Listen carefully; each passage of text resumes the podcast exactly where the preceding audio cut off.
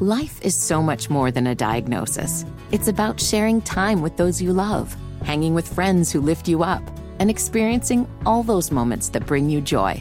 All hits, no skips. Learn more about Kisqali Ribociclib 200 milligrams at kisqali.com and talk to your doctor to see if Kisqali is right for you. So long live singing to the oldies, jamming out to something new, and everything in between. We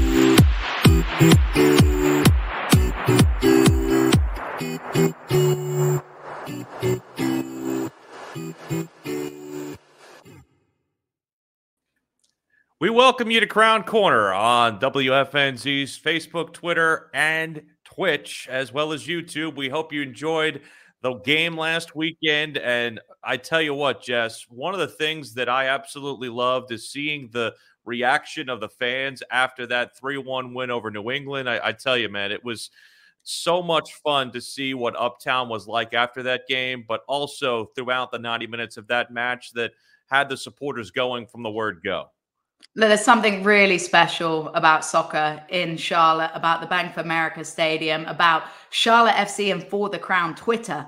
I mean, people were saying they were going to be unbearable, but it was a beautiful unbearable. I have loved all the reactions, all the positivity. We knew these fans were loyal. We knew these fans believed in the club by the way that they really stayed strong through three very difficult matches and very difficult situations and we all got that win that we deserved. And Will, let's be honest, how much nicer was the post game show oh, on FNZ much. and the Charlotte Radio Network? It's so different doing it for a victory versus um, hard losses, we'll call them. Yeah, and and I do feel like a lot of what we saw happen throughout the match was a personification of just the growth of this club. You know, we saw the big adjustment made by Miguel Angel Ramirez at the beginning to uh, have him use two strikers at the top. We spent a lot of time in the buildup uh, talking about it. We kind of saw a little bit of the tinkering from Miguel in training this past week, and really seeing the the maturation of you know how to find offense.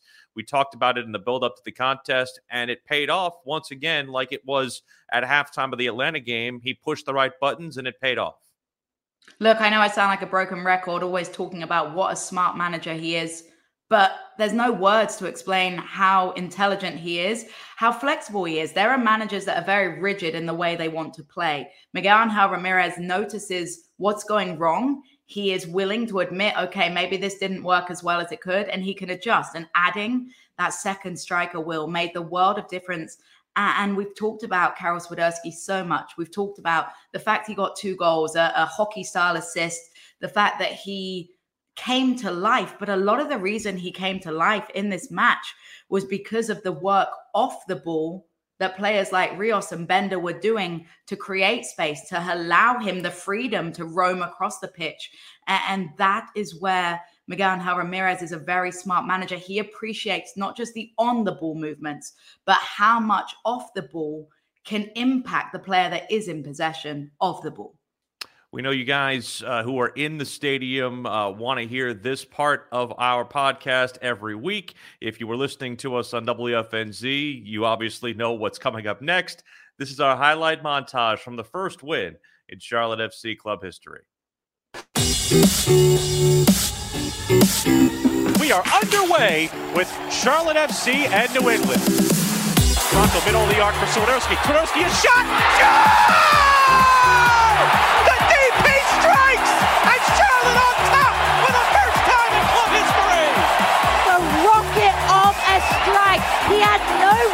Take a shot from that distance. The look wasn't there. Not from my point of view, but Karol Swiderski had other ideas. Into the area, headed by Swiderski, a save made by Earl Edwards. Fantastic ball from Alcivar. Corner into the area, looking back close for Altidore, save Kahlina! Oh, what a save! Alcivar approaches. High kick, back post, ahead, over the crossbar. Took his man down. Looked like it was a penalty given. Ball the spot. Gil approaching with the left foot. A shot, goal. A lot up for Rios. Ahead, couldn't get a clean foot on it. Bender for Swiderski. A shot, score! Swiderski gets it back, and that is justice!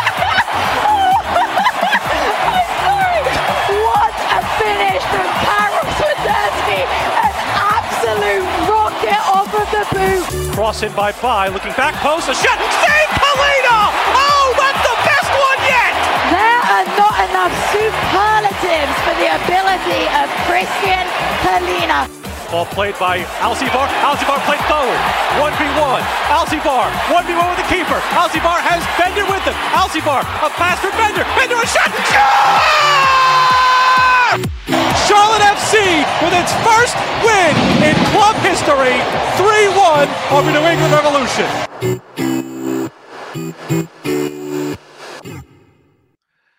And that was how it sounded on not only WFNZ, but the Charlotte FC radio network. And as we found out uh, organically through a couple of people th- on uh, Twitter, uh, on Sirius XM, for those of you who are not in the Charlotte area, you can pick up our broadcast for Saturday's home contest against Cincinnati and the next home contest against Atlanta on Sirius XM, the uh, Sirius XM FC channel 157 uh, will have the broadcast for that. Of course, you can also pick it up on our flagship station, WFNZ, on their app as well as online on their website. But uh, a great, great victory, Jess. And I also feel like, too, you could just hear the crowd. It, it just it hits different. The thing that I loved is that even though there wasn't 75,000 in the building, it had that same vibe, that same feeling with the 29,000 plus that were in the building on Saturday.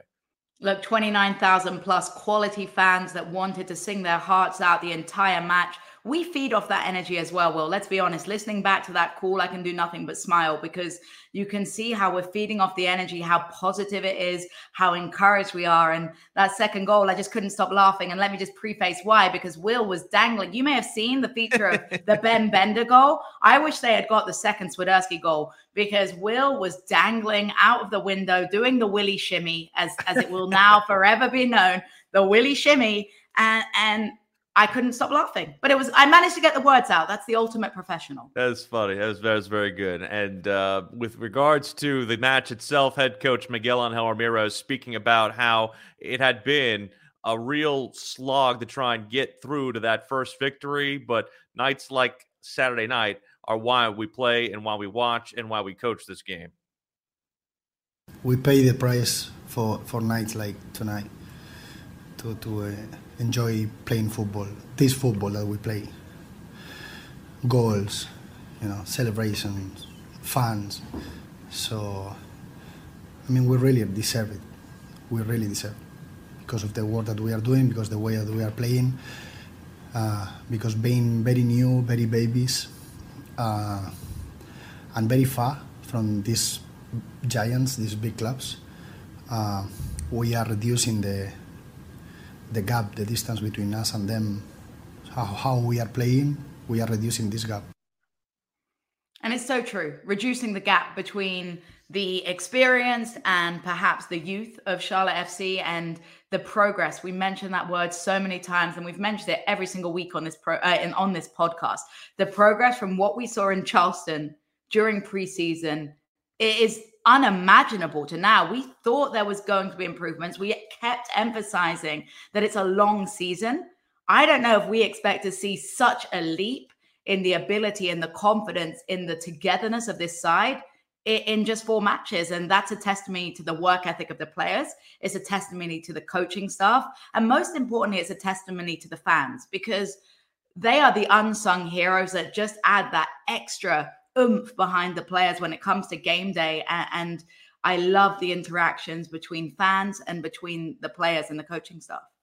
You can follow us on Twitter. Uh, I'm at Willie P Style. Uh, Jess is at at Jess Talks Footy, and you can find us also at WFNZ on Facebook, Twitter, Instagram as well. Uh, if you look at the the stats, it, it really looked like a game that Charlotte FC dominated at the beginning, but when you think about the way that they played throughout the rest of the contest, you know, New England kind of came back to, you know, really take some of the possession in that second half. They ended up winning it overall, but that's why that stat is so uh, misleading at times because you can have you know less of the possession and get three goals like Charlotte. That the quality of Charlotte's possession, I feel like, was something that really dominated this contest, especially early and also in the early part of that second half, especially after they got that second goal.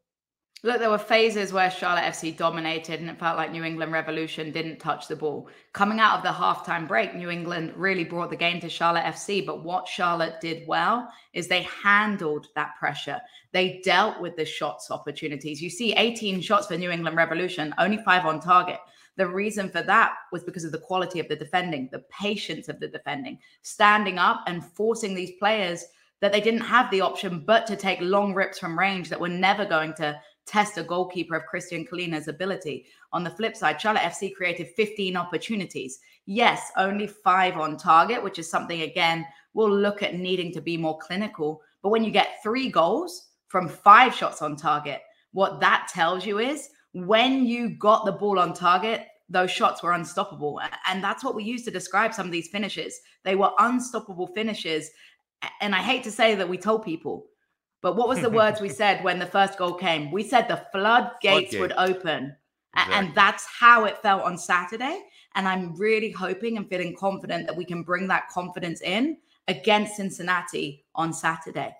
And I'm happy that we saw Karol Swiderski get two of those goals, especially one on his first touch. And he spoke about how that really kind of took the pressure off him as being this side's first designated player.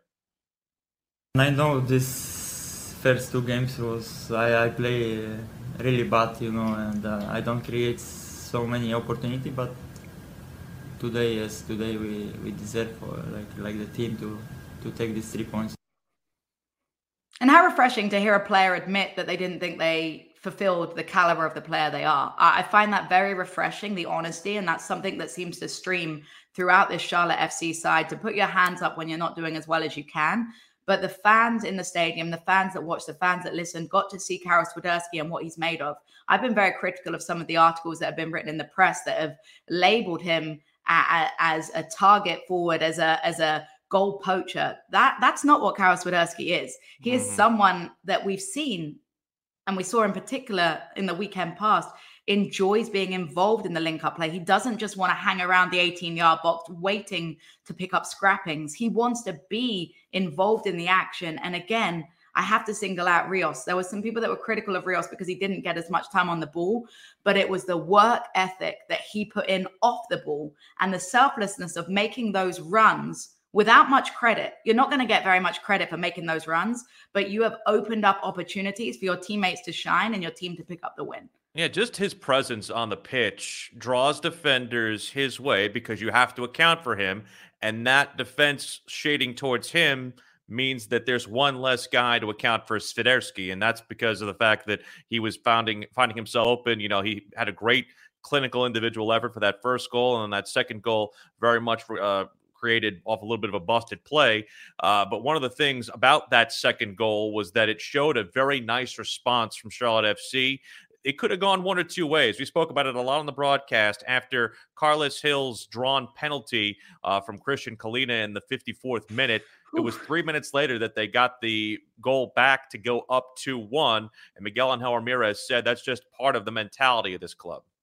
Trying to not think in the score, myself also. Eh? So, Miguel, what are you thinking now and how you can help the players? So, what is the message that my players need right now, right here? So, is is is the best way to be present, you know? and not thinking because finally the score is at the end it's after 90 minutes so you can think in the score but i believe that they manage really really really well and responding to adversity is something that charlotte fc's had to deal with and it felt like we got the just rewards that we picked up three points at the end not only that but they were named both Karol swiderski and Miguel Angel Ramirez, uh, part of the team of the week and the coach of the week from MLS. So cool honor for both of those guys, but also a real cool night for Ben Bender, who not only scored his first goal as a professional in MLS, but got his first assist on that second goal of Swiderski's.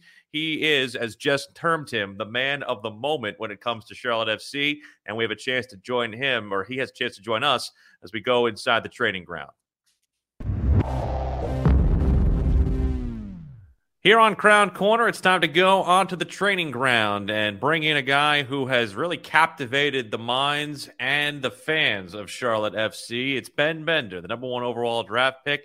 He joins us on Crown Corner off of his first ever MLS goal last week and also had an assist on Karol Swiderski's second part of the brace. He joins us on Crown Corner. Ben, how are you, pal?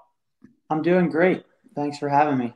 So, I, I made the reference on the broadcast in your first goal where I said crab cakes and soccer. That's what Maryland does. Is that something that resonates with you? I know that movie's a little bit dated from from my standpoint generationally, but if I say crab cakes and football, that's what Maryland does. Do you get that reference, or is that is that over your head?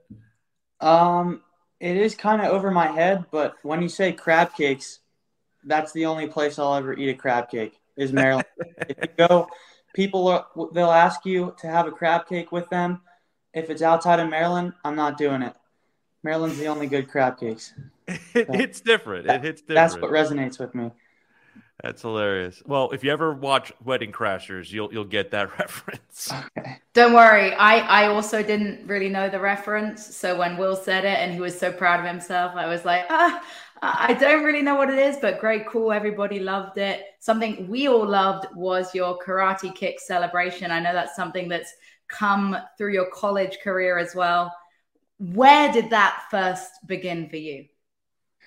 Um, you know, after my first goal, um, my sophomore season at Maryland, it was just an instinct. It was it was weird. Like I I just got really excited and went to the corner flag and and just kicked it. And so I was like, all right, I'm to keep doing it. And then um, one of my teammates from my freshman year texted me and he said, you better keep kicking the, the flag. And he said he wanted to see me kick the flags in Charlotte. So I told him I'd do it. Hey, he got to see it. And I think the club has like used that little graphic a hundred times. They're going to keep sending it out. So you're pretty famous for the karate kick. That's funny. In terms of the goal itself, Ben, um, what did you see on the goal? I know that you know Jordy was played forward on that, and it was really really yeah. cool to see him trust you on that play. I know you guys haven't seen a lot of time on the pitch together, but what yeah. did it mean for you to have him trust you in that in that effort?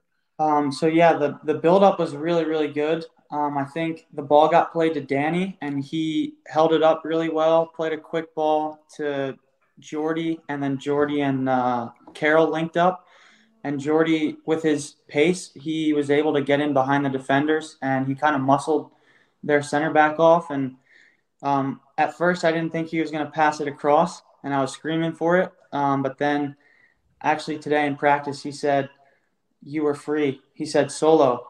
You were you were solo. So, like, it was it was just a great moment for us. I definitely complimented him on the selflessness in that moment to find you with the assist. But it took a lot of composure on your part, right? There's a, nothing quite as nervous as an open goal. What was going through your head as you saw that ball sort of bobbling a little bit towards you? Yeah. Uh, once I saw it come across, I kind of took a look at the, where the goalkeeper was, and I saw that he hadn't really moved across quick enough. And then the, the defender looked like he was expecting me to redirect it. So I just tried to put it um, closer to the, to my side of the goal where it was open, and it went in. So it was good. I remember one of the first conversations we had with you uh, right after you got drafted is you made the comparison to Xavi, and that's when I knew right away that you were not only a true soccer junkie, but but you had a real appreciation for the game. What more, I guess, can you tell us about what you admire about his game, and also how you've implemented parts of that into your own? Um, I just really admire the way he thinks about the game and the little details um, really add up. And I think you can see that um, in the way he plays and the way he coaches and um, just little details about trying to, to take the best space um, because he was he was one of the guys that didn't really have like the best athleticism, so he had to think outside the box and you know make do with what he had. Um, so I think that's something that I guess I compare to him. You know, I'm I'm you know bigger and stronger probably, but I wouldn't say I'm like faster than other players. So that's something that I try to do in my game. I try and um, outsmart the opponent and um, take every corner I can get to my advantage. And obviously, you're still pretty new to his leadership, but how do you feel about Miguel and Angel Ramirez and also the fact that he's trusting in you in your rookie season? Miguel's amazing. Um, he's he's such an incredible coach. He's um, so passionate. You can see it um, on the sideline when he coaches. Um, he invests in the lives of, of every one of his players, every one of the staff. Um, and it's just been so incredible that I've been able to to come here right from college and and he's given me a couple chances early on and I'm I'm super thankful for that and you know I want to keep going and and keep building that relationship with him and I think it's it's super special all the relationships that he he has with with the guys. And how do you feel about his system in particular? Are you enjoying playing in it? I know a lot of the players have said it's taken some time to learn. Is it something you feel very comfortable in? Yeah, it's something that I really, really like. Um, it's it's not like just running just to run. Like you go to a certain position, you make a certain movement with an idea behind it. And sometimes you make a movement and you're opening up space for someone else. And that's something that I did in the game um, against New England this past weekend. The, some of the movements I made were to free up and make a 1v1 in a, in a more dangerous position. And that's something that I would have never thought about growing up. And it just goes back to the little details and um, every everything matters at this level. And he does a great job at explaining it. One of the things I think, Ben, that's the most evident about the way he manages is that – he's very good at putting guys in positions that are most advantageous. But I even feel like with you, he's had you in different areas. Like he's had you as a as an attacking midfielder. He's had you kind of settle at times. He's had you play more closer to the center. I mean, there there have been different roles even in the middle of games that he has you change at. So, yeah. w- what is it like, kind of learning all these different spots on the field that you might not have played, say, at either Maryland or in your past? Yeah, it's uh, sometimes it's it's nerve wracking because, you know, at this level, everyone's so good and you don't want to turn the ball over. And, you know, if, if I make a mistake in a certain spot, then it could lead to a goal. But he puts you in those different positions to make you excel. And so if you saw in the, the game, um, there was just a little detail that he changed for my positioning in the second half and we were able to to come out of the back a little bit better. Um, and and yeah, he he he helped me through that. So I I've been enjoying it. It's it's something new to me. Um, but yeah, I want to keep learning and and you know getting into those different spaces that he tells me to go. Now you've mentioned a little bit about Maryland and your past in NCAA what were some of the biggest adjustments coming in from the collegiate level and then getting thrown in the deep end in MLS and professional soccer? Um, probably the speed of play and the strength of everyone at the MLS.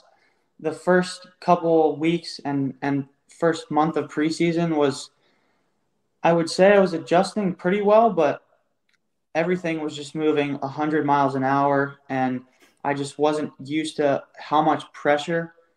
Like, you see a space in the lower levels, and then here it just gets closed so much faster, and you're like, what just happened? Like that, I just took a look and and it looked wide open, but then it just got closed down. So like you really have to be on your game, every every minute, and so that was probably the speed of play was the biggest thing for the first month? I, I don't want to give up any trade secrets, but I ask this question, so I'm going to ask it very carefully. how are you so comfortable striking with both feet? Because I think there are times where even we're sitting up there and guessing in the booth which foot's yeah. you're more dominant. I think I have an idea which one is, but I'll just ask you just this way: What has made you so comfortable uh, attacking with both feet? Um, I'd say it was growing up. My I had a so my dad coached me all growing up, and he always taught me to use both feet. But another coach of mine, Barry Stitz, um, every every single training he would force us to go with with both feet attacking, and and that was one thing that he really got on us for um, growing up. Like if if the opportunity came where you could use your weak foot, but you tried to put it back on your your dominant foot, and you got closed down and you messed up, then he would he would really get on us for that. So I kind of learned from a, a young age to use both feet. Um, and so yeah, I'm I'm really thankful for that because it's it definitely um, helps me out at this level. And you mentioned one coach that's had a big influence on you. You also mentioned your dad. Is there anyone else that you think is credited for this rise to success that you've had? Um, yeah, my definitely my brothers. Um, mm. You know, I, I I definitely love both my brothers the same, but they've they've had a different impact on me. One of them used to beat me up when I was younger, um, but it was tough love. Uh, and then the other, no, I'm just kidding. But um, but both both brothers, um, you know, we, we would go out and train all the time. We would work on both feet, and we we pretty much spent a lot of our time on the field and and training and, and getting better. Um, so yeah, definitely both my brothers. I know you had your folks with you in DC. Did they have they made it down to Charlotte for either the home games or or to Atlanta for the uh, for the third game? Uh, they didn't make it to Atlanta, but um, yeah, they've made it to to Charlotte. Um, and yeah, one of my brothers actually played. Mm-hmm. And I probably told you, but he, Independence, yeah. He played for the Independence um, four years ago, I think, four or yeah. five years ago. Yeah. Pretty cool stuff. I, I, know one of the things you said on uh, on the Mac Attack as well was uh, your proficiency and desire to go fishing. Have you found anywhere around here to uh, to catch some bass or catch some trout or, or whatever? Uh, I I actually did go like a week and a half ago with my dad. Um, it was it wasn't Lake Norman, but it was pretty close, and he caught a little largemouth. So Ooh. that was fun. Um, but I was I was looking at uh, places out west to go catch trout um, in, in some rivers. So maybe like a day trip, maybe like an hour and a half or two hour drive would be cool to hike around and then go fishing. So yeah, I've been looking into that. I'm sure we'll have some people tweet us with recommendations of where you can go fish, Ben. Don't worry. Awesome. What's the biggest one you caught? Um, I've I've actually caught a like a four and a half foot shark, a brown dusky. Whoa! When I was like 11 years old, my family used to go to um, a beach in Maryland, and we would kayak the bait out like into the middle of the ocean and then just drop it and then we'd wait and, and turn like the little clicker on in the like the big rod and you just hear it go zzz, and, and the line would go out and, and yeah i picked the rod up and it was like a 30 minute fight but it was it was super fun is is it harder to fight a uh, a shark or harder to fight a center back from uh, the New England Revolution? That's a good question. um, Oh man, probably even. They're different, but those center backs are tough. Well, we appreciate you taking some time, man. Uh, I know that it's been a whirlwind for you here uh, with this club, but we certainly love watching you play. We wish you the most best of luck, continued success, and uh, let's go get three more points here this weekend against Cincinnati. Yeah, sounds good. Thanks so much for having me.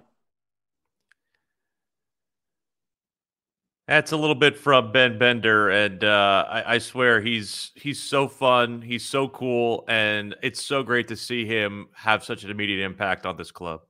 Yeah, an immediate impact on the club, Will, but also an immediate impact on you. I think Ben Bender may have given me my favorite favorite ever reaction from you, Will? Do we have it? There it is. now, all I'm to say is everybody imagine being the individual that that look is being made to most people would run a mile, but I'm stuck there for another another 20 minutes. thank you, Ben Bender, for those moments. That's funny. Uh, we do want to at least point out this week uh, for Cincinnati, uh, no Christian Makoun, no Alan Franco this week because of international duties. Makoun with Venezuela, and uh, Alan Franco is with Ecuador. One interesting note is that Karol Swiderski is here in Charlotte, uh, training off to the side this week. We'll see whether or not he plays on Saturday. He did not play for Poland because of uh, basically that muscle strain that he uh, had in the uh, end of the last game. But I do feel like this is a week for at least with Makoun and with Franco.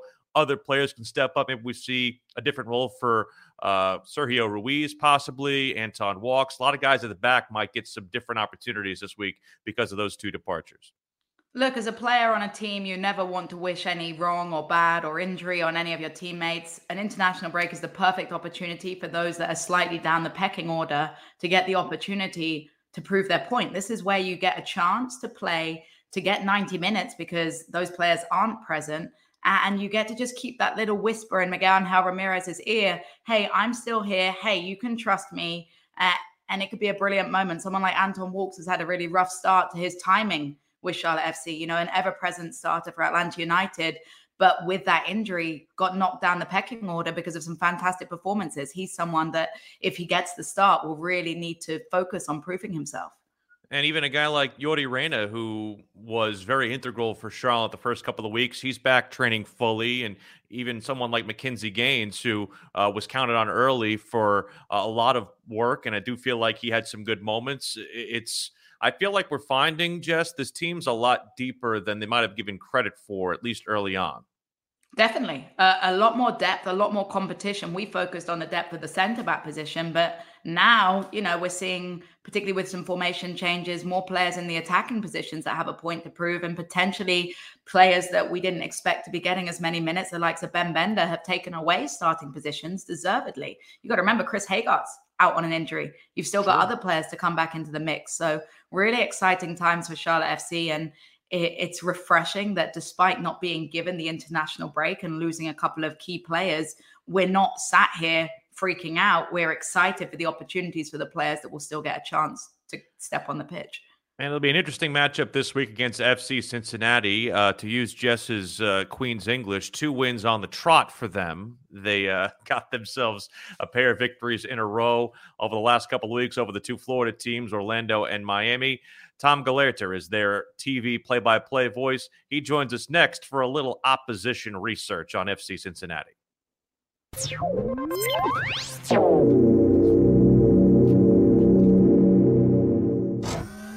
Here on Crown Corner, as we like to do every week, we like to get a little research in on the opposition, the man who's been the voice of FC Cincinnati since day one of the club.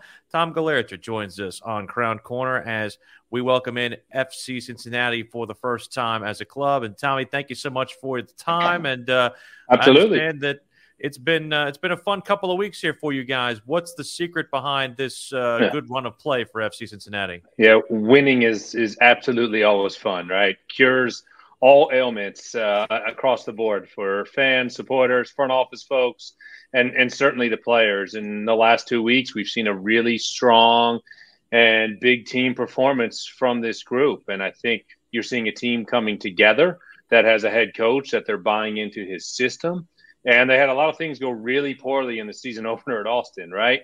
And probably saw that they're a few pieces away from being able to play a 4 4 2, which is what Pat Noonan wants to get to. And that's okay. And rather than running that out again and maybe seeing a repeat performance the next week against DC, he adjusted some things. They really outplayed DC United in week two. And then an unfortunate handball in the 94th minute on Geoff Cameron ends up being a 1 0 result as United somehow gets out with three points uh, in, in that week two performance. And you know, a draw that night probably would have felt a little bit disappointing because the team played so well and the expected goals were there. The finishing was not. And there was this common theme, right? Brandon Vazquez was getting opportunities. Well, obviously that exploded in the game down in Orlando and then back at home this past Saturday. And, and he's been a massive spark and a guy who's been working really, really hard and been huge for the club. But again, you have a group that's coming together. Alec Kann made some big saves in Orlando to keep that match uh, at 1 1 before the game winner came. And then uh, he, he had a big save when it was still 2 to 1 this past Saturday. So that's been a big part of the performance. And, and really, like I said, a team that is coming together. And you mentioned Alec Kann as a former goalkeeper. Something I'm really passionate about is digging in to opposition goalkeepers. Obviously, played at Atlanta United, didn't get much of a consistent uh, position no, when it never. came to playing games. How has he adjusted to now playing week in, week out for you?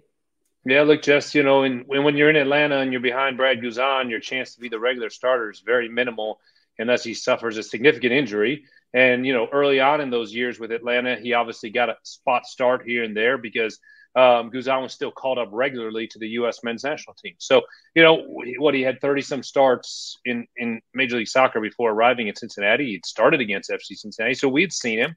And he was always a guy who kind of kind of lingered around a little bit like Brad Stuver, right? Uh, with what's going on in Austin and the way that he played last year, that never was given that regular chance, but stuck behind a guy on the national team. And so I give him credit. Um, you know, he stepped in and you know, there's nobody who was more upset on that flight home from Austin than Alec Kann, right? Plain and simple.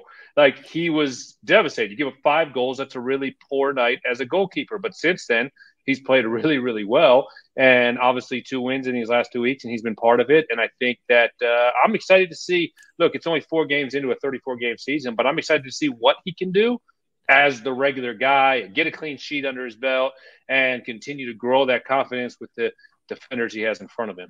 I hate to stick with the ex Atlanta theme, Tommy, but you know another ex Atlanta player who's playing very yeah. well is Brandon Vazquez. You know, brace in the last yeah. two contests, and you know, guy who very much like Alec Kann, uh, stuck at the wrong position with the squad that has Josef Martinez on it. What, what has Vazquez been able to unlock that he wasn't uh, in previous stops? Well, I think uh, confidence and then the quality in his finishing. Right, um, Brandon is all of 23 years old right? Mm-hmm. And you sometimes forget that because he's been around for a few years now. And before that, he was with Atlanta for a few years, as mm-hmm. you mentioned, stuck behind Josef Martinez. Like it has a double-edged sword, right? Because if you're behind Josef Martinez, it means you're training with Josef every day and you're learning from one of the greatest goal scorers the league will ever see, right? In in Josef Martinez. But your opportunity to step in and play is 10 minutes here and 15 minutes there and maybe a start or two a season. So Brandon never really got that opportunity in Atlanta. He came to Cincinnati and thought, okay, great. Now here's my chance to be a regular starter in Cincinnati. And weeks later, they signed Locadia. And you're like, wait a second. I thought this was my chance to be the guy. And you just, you, who, you signed Jurgen Locadia. Great. You know, obviously he's going to be the starter. And uh, that move clearly didn't work out. Um, he is a guy who works really, really hard, who is almost always one of the first people at the facility in the morning, and he's one of the last ones off the pitch after training. Um, since Dom Kinnear has come on, he spends time with Dom on the pitch after training for extra instruction. And now that he's playing 80, 90 minutes a game, it's gotten to the point where the physio staff is running out and pulling him and saying, all right, enough's enough, man. Like you have to take care of your body because you're not coming on for 20 minutes or 30 minutes a game. You're going 70, 80, 90 minutes, and and we need to save some of those legs. But uh, I, I mean, you have to give some of that credit to Dom, but also give that credit to Brandon for the way that he's worked. We saw some of it at the end of last year when when Tyrone Marshall was the interim head coach, and I think. Uh, you know, the staff, Chris Albright wanted to see what can Brandon Vazquez do? Do we bring him back next year? Does it make sense? And so they started him regularly, and he rewarded them with four goals. And now with some different teammates around him, he's seeing even better service and better opportunities. And you know, he's been involved in all five goals. He has four goals and assists. So um, you know, I think I said it this past week. Everything he's touching right now turns to gold. Now we've talked a little bit about two key components of your side. From what you've seen of Charlotte FC so far, what do you think FC Cincinnati is going to be looking at and having to work against in order to try and pick up a result on Saturday? Well, I think that's a that's a great question, and it's uh, look, uh, Charlotte obviously is a team that's coming together, but we've seen some uh, jump of confidence in the last two weeks. Certainly, you know, it was a good performance at Atlanta, and then the, the great performance at home um, to get that win against New England Revolution, a team you know has their own superstars on that side, right? So a, a convincing win at that. You know, I, I, was joking. I was like, all right, good. Charlotte got that win out of their system. You know, it's not they're not chasing that um, when when Cincinnati is down there. But um, I think it's honestly for FC Cincinnati at this point, it's it's continuing to build upon the things that they have done, right? That not worrying as much about the opponent. And look, I'm not saying you ignore it or you don't scout your opponent. Obviously, they will do all of that, but they've been very good um, in handling pressure. They've been very good in defending the goal and coming up with big plays. And Alec obviously with some big saves in the last two games. And that's what led to these wins. And then picking those right opportunities to get the service across, to get the chances to score. Um, in the Orlando game, Brandon could have had three and even a fourth goal with some of the opportunities. You know, so the, the opportunities have been there and they've shown good patience. And I think they really need to, to focus first and foremost on, on continuing to take care of themselves. And obviously, you mentioned the the fact that they want to play a 4-4-2 at least in philosophy, but they've right. gone more with five at the back. Is that the way you feel like they'll shape up against Charlotte? You know, I think so, but who knows? As as the week goes along and, and the coaching staff puts a plan together, and I'm sure that's what they're working on right now, right? Is trying to figure out exactly how all of those pieces uh, come together for this game. But you know, based on the personnel that has has been available, and uh, you know, the obviously the result in Austin was was shocking a bit. You know, I, I thought that Cincinnati would go in and look. I wasn't going in thinking that they were absolutely coming out with a win, but there was no question in my mind that they would go in and compete. And I thought we'd see about a two to two game. And if you looked at the expected goals, it was two to two in that game, right? And and yet it ended five 0 um, so it was a bit shocking the way that it just unraveled in that matchup. And look, to play a 4 4 2 diamond, you have to have the right pieces in the midfield. And, you know, I think the feeling right now is that maybe not all of those pieces are in the right places to, to get away with that formation. So they sit back with the extra defender with the three center backs. Uh, obviously, Ronald Matarrita had a massive game. He's not available for this one because he's been called up by the Costa Rican national team. So that's certainly a factor who starts over there. Ray Gaddis has been working his way back from injury. Alvas Powell has been fantastic on the right side. Uh, so that'll be a big question, right? Uh, if they do go with, uh, you know, we've been calling a three-five-two, but five in the back, who that left wing back is going to be uh, with Ronald Matarrita out. Obviously, uh, we've gotten a lot of the criticism thrown our way as an expansion club, maybe mm. taking some of the heat off you guys. You know, w- what is it like to, I guess, be in the first couple of years of the infancy? Is, is this just, just the way it is? I mean, I feel like uh, we get a lot of undue shade because we maybe have had the build be a little bit different than you know the Atlantas and the LAFCs of the world. I guess why do I feel like we are kindred spirits in that regard? Is it just just the uh, way of the world right now? It's probably the way of the world in some ways, right? It's a completely fair question. I think it's the way of being an expansion team, right? Like we didn't see Austin last year, so I didn't talk to those guys a lot. So I didn't I didn't catch uh, last year if they were were getting a lot of that, but probably some of it. And no two expansion stories are the same. Austin's is very, very unique in the way that that franchise, you know, Columbus was moving to Austin and that never happened. And then Austin got a team, you know, Atlanta and LAFC had long, long runways and, and, you know, Brinks trucks of cash waiting, waiting to set things up. And FC Cincinnati had the shortest runway in MLS history. And, you know, so everybody's story is a little bit different as to how they got to where they are. And then FC Cincinnati had this uh, uh, amazing and organic support. And, and look what happened in Charlotte with the largest crowd on the planet uh, for your home opener. And then another great crowd last week. And, you know, sometimes uh, I've learned that that'll, that'll get some shade directed at you in Major League Soccer when you have these great crowds and, and you're new to the dance. Um, you know, and LAFC's probably caught a little bit of that in their infancy. But look, like the honeymoon is, is awesome. Uh, you know, in real life and in, in, in MLS expansion life. The, the honeymoon season is great. You know, we you don't catch as much flack for the results in the in that first year, but then the, the, the pressure is certainly on after that. And when you look at, you know, LAFC had some success right away. Obviously, Atlanta had a lot of success right out of the blocks. Um, you know, it's difficult. Minnesota took a little bit more time to get there. And, and obviously, that's the case with FC Cincinnati. Nobody is content or happy with how things have gone, and the mistakes are understood.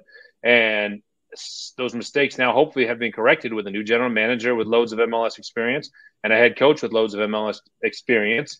And I think we're seeing that, you know, based on the results and the buy-in from the team. Well, Tommy, we appreciate the time as always. Look forward to uh, seeing your squad on the on the pitch, and uh, thank you so much for joining us. Yeah, absolutely. Anytime, my friends, and uh, we'll see you out there on Saturday. Can't wait. Have a great cool. All right, thank you. You too. Tommy Gelehrter joining us, uh, FC Cincinnati voice. It's it's great to to see these guys and gals who are a part of our profession. It's really really cool to kind of get uh, in touch with them, and it, it's almost kind of like a little initiation for us, just because uh, we feel uh, more more and more part of the family. I would say. Definitely. It's great to meet people that have been doing this for a lot longer than we have and gives us a little bit of help in terms of our opposition research. We like to be, you know, on the ball for both sides and to be offer any sneaks into oppositions. I, I like what he said about just kind of the weight of the world of, as being an expansion team because again fc cincinnati has always been kind of termed as this you know perpetual spooners label and I, am glad that they have, have had a nice run of play. I do hope that we were able to slow them down as part of that run of play this week but i, I think you know these sides especially like the since atlanta has joined the league type sides like us minnesota austin it's going to be good for the league to push the legacy clubs, especially now with you're going to get St. Uh, Louis next year, possibly Vegas down the road. We'll probably have a situation where you have the legacy clubs versus the expansion era clubs, like we see in some of these other sports. Yeah, it's definitely fun. And the better that expansion sides can do, the better it is for the league. And, you know, FC Cincinnati is probably grateful that Charlotte FC's come in and received some of the stick off of their backs because we've taken a lot of the criticism away from FC Cincinnati, who obviously had a really tough first three seasons in the league, bottom of the league every single time.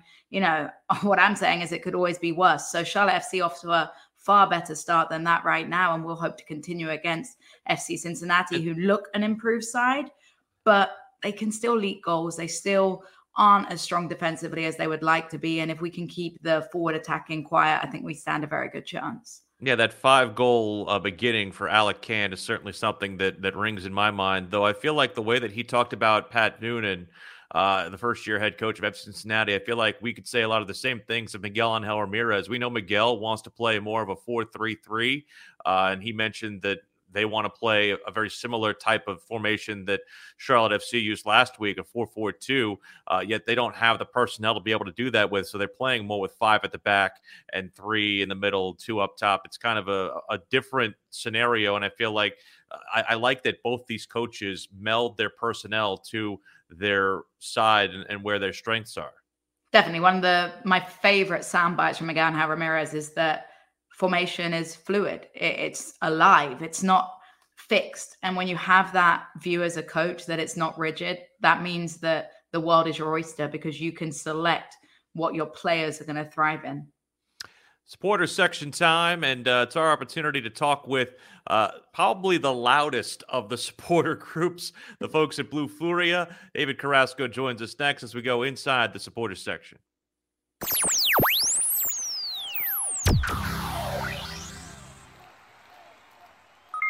Here on Crown Corner, it's time for our supporters spotlight. And if there was a race for the one that was the most vociferous, it would be our next guests group, and that is Blue Furia. David Carrasco representing the loudest of the supporters sections. He joins us on Crown Corner. What's going on, David? How are you, pal? How are we, Will? How are we, Jess? I'm, you know, excited to be uh, be part of all this, and uh, and again, really excited to have conversations about these last four games. It's, it's been it's been something really wonderful for the city. I'm excited to talk about a win. What was it like being there for the first win last weekend?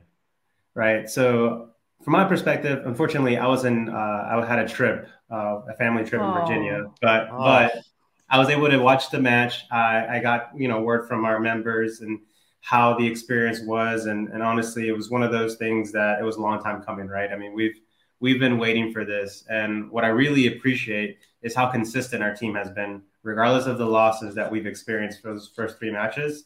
It's wonderful to finally see all that hard work being paid off. I think that's a great perspective to have. We had a chance on the inaugural home match to come visit you guys on the tailgate. And one thing that stands out to me, and I'm sure Will as well, was just the marches, the pre marches. I mean, this was in the middle of the tailgate doing loops and loops of right. the tailgating area. how much fun is that to be a part of? How long have you been waiting for that experience just to get to, you know, be loud and be proud and just show everyone what Blue Furia is about? Of course. I mean, it was one of those opportunities to, to showcase what we've been working at for this, you know, for however long we've been able to create the group. And honestly, people's passion and energy just kind of overtake take, took like what we were actually going to be doing. I mean, that uh, that march that we initially had around um, you know the supporters uh, lot wasn't really planned. It was just something that happened organically. We are just like, hey, let's uh, do a couple of chants. People wanted to hear some of the songs that we have, and all of a sudden, people got started to gather together and start, you know, hey, let's let's you know see what other members want to join us in these these chants. So they were like, okay, let's start doing our walk and. Who knows? Maybe it'll be a tradition going forward. I would love to see more people just, you know, join in on that uh, on the chats and stuff like that. I got a chance to meet you guys kind of when the group was in its infancy. Blue Furia, one of the newer of the supporter groups, but I feel like everything kind of got kicked up a notch when you guys came on the scene. You know, we had the the implementation of the music, a lot of the chants mm. started coming together. What has it been like seeing not only people flock to y'all, but also just the infusion of what you guys have brought to the supporter section as a whole? Right. I mean, I, from the beginning, I think there was a, there was an opportunity for representation, and that was the whole reason we wanted to start this. And um, there was opportunity to also project kind of what we've known from our other teams that we followed, and it's wonderful to finally see some of the people also connect that ha- doesn't have that cultural background and be you know wanting to learn you know not only the chants but also like the way we do our tailgates, the way um, we're even you know in the in the match itself like how do we last those 90 minutes constantly chanting and starting to learn our players starting to really connect with you know even you know outside of the game with other people of the community and and, and trying to you know try to grow organically obviously and, and then make the benefit of, of the club to, to see another side of soccer which we, we're aware and you mentioned community. What sort of community service are you guys passionate about? What areas of Charlotte and you know the Greater Carolinas do you want to give back to and help with? Yeah, of course. So, I mean, the biggest thing right now is figuring out, um, you know, in general, what the what the memberships want to uh, push initiative towards. And I have um, introduced one of the uh, current fundraisers that are happening, which is the um, the uh, American Lung Association. They're having a event this Saturday uh, with the it's called the Fight for Climb. And so um, I took interest in that because I actually have a, a, very, very close friend of mine who actually ignited the idea of you wanting to do this in general because he has his own chapter that is for the Belgium national team in the US. So he's told me wonderful stories of like what it is like to have a fan base or a supporters group and you know the benefits about you know knowing your community better and and you know like-minded people around you. And so he's actually been going through a, a, you know troubling like health issues and he's gotten better from it. And so the american lung association um, is you know partnering not only with him but other people to help you know um, people in his situation but also help continue research. And it's something i actually want to represent on his behalf. So it's one of the many events. And again we want to make it more of a, a personal thing. If we know somebody mm-hmm. going through troubles like that to support you know members members that are in blue furia so he's a, a member of ours as well. That's so i was like this is a great opportunity to, to, to represent not only him but you know as as an organization as a whole like I know. always think people are more inclined to give or to serve when there's mm-hmm. someone that they're representing and you know where the source is going to. So that's yeah. brilliant. And like we say, Will and I are always down to help in whatever way we can to raise awareness for things of like Of course. That. And I'll, I'll, definitely send the links. I'll let you guys know. Mm-hmm. Again, it's on the 26th. It's in the I think it's called the Truist Stadium. I'm not really sure yes. on the name, but yeah, yeah, yeah Truist Truist Field over here uh, on uh, right near the ball, right near the uh, stadium, I should say, the ballpark near the stadium. So yeah. yeah, yeah. So you know, it's kind of fitting. You know, it's it'll be it'll be great to represent him. Great to represent it from the from the organization and from the club. So looking forward to that one. Very, very excited. And like I said, we will share those from our Twitter accounts uh, at Willie P Style and at Just Talks Footy. And uh, one of the things we always like to talk about with each club is, is what makes each club unique. Mm-hmm. Obviously, you mentioned representation being a deal, but it's not obviously just that. But but what are you looking for for folks who want to join Blue Furia? Yeah, um, outside of just representation itself, it's uh, it's just having um, an understanding of the cultural background that we're going to be bringing to each each you know reunion that we have in the tailgates. I mean, it's it's already being seen from the inaugural match to the last uh, home win that we just had. People are constantly coming in and trying to understand. Okay, like you know, where is that passion coming from? Where is this energy coming from? And it's one of those just just a learning thing, and now we're connecting with the wider audience that are interested in it. So I think that's what makes us different. It's where we're bringing something that we've learned from the past, making it our own now here in Charlotte, and helping others understand, you know, why is it that we're this passionate? You know, from the chants, from the music, from you know the way we organize things and and experience the game. Well, David, we certainly love the fact that you guys have brought that representation, brought the infusion of energy, and we hope that you guys will once again continue that. I don't know how you guys stick around for 90 minutes and be as loud as you are. We definitely can hear it on our broadcasts every week, and we certainly can't wait to hear you guys coming up on Saturday at B of A. Uh, we hope to get three more points against Cincinnati. Thank you so much for the time, and uh, save us a beer shower in the uh, in the parking lot after the game if we end up getting those three points. Yeah, we're, we're, we're expecting to, so we're excited, man. Let's let's go, Charlotte FC.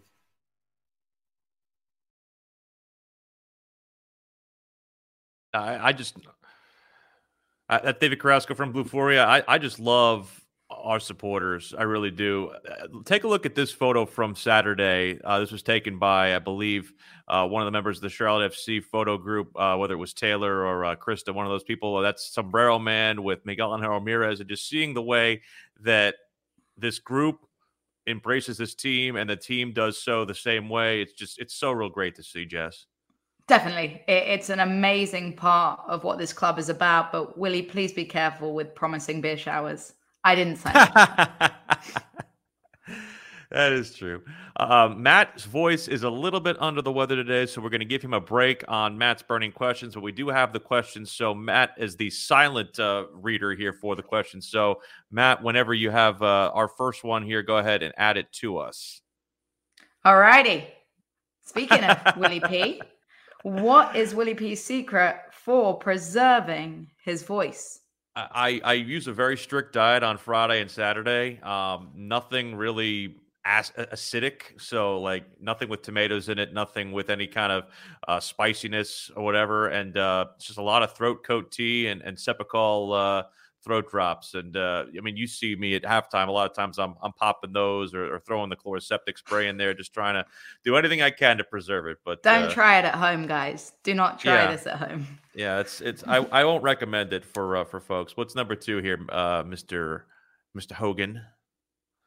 How long before Ben Bender gets called up to the U.S. men's national team? Well, he just turned 21, so I mean, Look, I think it's one of those things where he hasn't been on the radar um, for the youth teams yet. He's yet to make an appearance for the US men's national team in the youth development. Still U23s. Uh, I think he's getting on their radar. There's no way that now that he's on the professional stage performing like he is, that he isn't getting on the radar. I'd be interested to see if he potentially gets into the U23 team next time they have a camp. And once you get into those youth teams, you have more of a chance to make your way into the first team as well. And I do know that you know, like he he did get some international attention before he went into college, but it was something where you know he really wanted to go to college. He wanted to be able to play it, you know, at Maryland and, and have that opportunity. And I feel like that was very special to him. So I, I think it's something where he's starting to, to turn some heads, which I feel like is a good thing. All right, last one here that we have for us. Who steps in for Makoun and Franco? Who do you think, Jess? You know, I, I think we're going to see Sergio Ruiz getting some time. You know, he's now back from baby duties. Uh, obviously, still being a dad at home, but he's a, yes. he's getting some blessings to come back in and making sure he's present in practice, making sure he's getting opportunities to play. So I'm excited for him to get an opportunity. He's someone that has been on the peripherals for a while. There's been a lot of fans that have wanted him. And then uh, as for Makoun, personally, I'd love to see Anton Walkes get an opportunity. We saw him right mm. at the mm. end in the victory this week, and he did a very good job. Almost had a goal, left, lost his left foot, as Adam Armour liked to point out to him. Uh, choked a little bit up in that shot, but I think he's a player that has a lot of MLS experience. We know he can perform at this level. I wouldn't put it past Derek Jones getting some more run this week. I feel like just him getting more comfortable it would be a good thing for this group, and, and I do feel like there's a little bit more opportunity for uh, for him to possibly get involved. But uh, there's obviously a lot going on with it in terms of a lot of these different players. You mentioned Walkes. Maybe they go back to a, a, back three for this match and use Walkes that way. I don't know. We haven't had a chance to see how they'll line up yet in training this week, but very much looking forward to seeing what they look like. Uh, on Saturday, Charlotte FC, FC Cincinnati, our pregame coverage across the radio network begins at 4.30. First kick is just after 5 at 5.08. So be sure you're in your seats early. Be sure you're listening to us wherever you might be whether it's in Charlotte on WFNZ 92.7 FM, 610 AM, or the WFNZ app, or wherever you might be across the radio network. For Matt Hogan, for Jess Charman, I'm Will Palaszczuk. Thank you so much for watching Crown Corner this week. We're here every week, 10 o'clock. If you missed any part of it, you can also check out our Crown Corner show on demand wherever you get your podcast. We'll talk to you next week, first off on Crown Corner, but also we'll talk to you on Saturday from of America Stadium with Charlotte FC's Radio Network.